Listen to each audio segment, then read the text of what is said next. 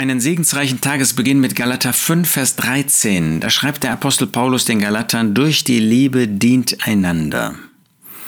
Die Galater waren leider auf einem verkehrten Weg. Sie hatten falschen, bösen Lehrern ihr Ohr geliehen. Die hatten ihnen gesagt, ihr müsst das Gesetz tun, ihr müsst das und jenes noch tun, dann erst seid ihr Gott wohlgefällig, nur dann kann Gott euch annehmen.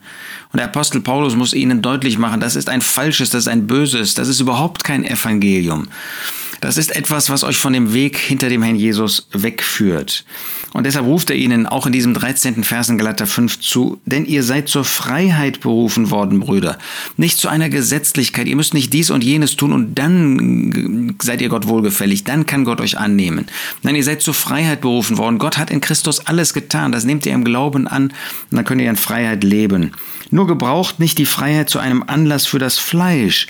Freiheit heißt nicht fleischliche Freiheit, heißt nicht das zu tun und zu lassen, was das Herz möchte, was das Fleisch möchte, einfach irgendwie zu leben.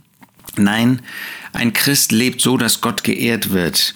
Und ein Punkt, der dabei ganz besonders dem Apostel auf dem Herzen liegt, ist, durch die Liebe, sondern durch die Liebe dient einander. Die Liebe sucht nicht das ihre.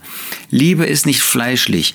Liebe ist von Herzen gehorsam. Liebe sucht das Wohl des anderen. Liebe sucht nicht sich selbst, sucht nicht sich selbst groß zu machen, sucht nicht Antworten für sich selbst zu finden, lässt nicht sich selbst bedienen, sondern die Liebe dient dem anderen.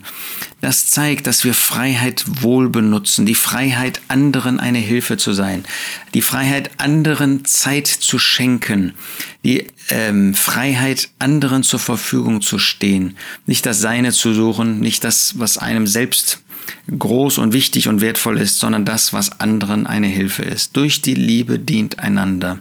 Was treibt dich an in deinem Leben?